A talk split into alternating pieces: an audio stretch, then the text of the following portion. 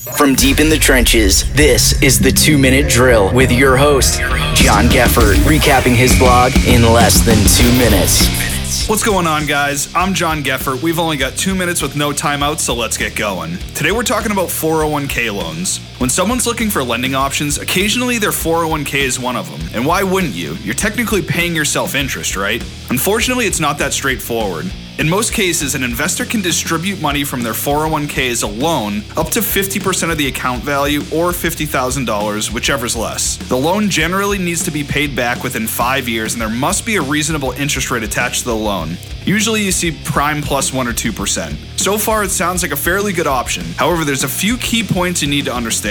Number one, you aren't actually paying yourself interest. You're just making an additional contribution with money from outside the plan, like a checking account. The air quoted interest is no different than increasing your 401k contribution. Number two, the interest you're paying yourself isn't tax deductible because it isn't actually interest. Number three, the IRS doesn't look at it as a contribution either. Since it isn't a contribution, it isn't tax deductible. Number four, and here's the worst part the interest you're paying yourself has already been taxed, and it'll be taxed again when you make a distribution at some point in the future. In some cases, a 401k loan may be your best or only option. Just don't kid yourself into thinking it's a great deal because you're paying yourself interest. For more information on this topic, visit my blog and search for the title 401k Loans. Are you really paying yourself interest?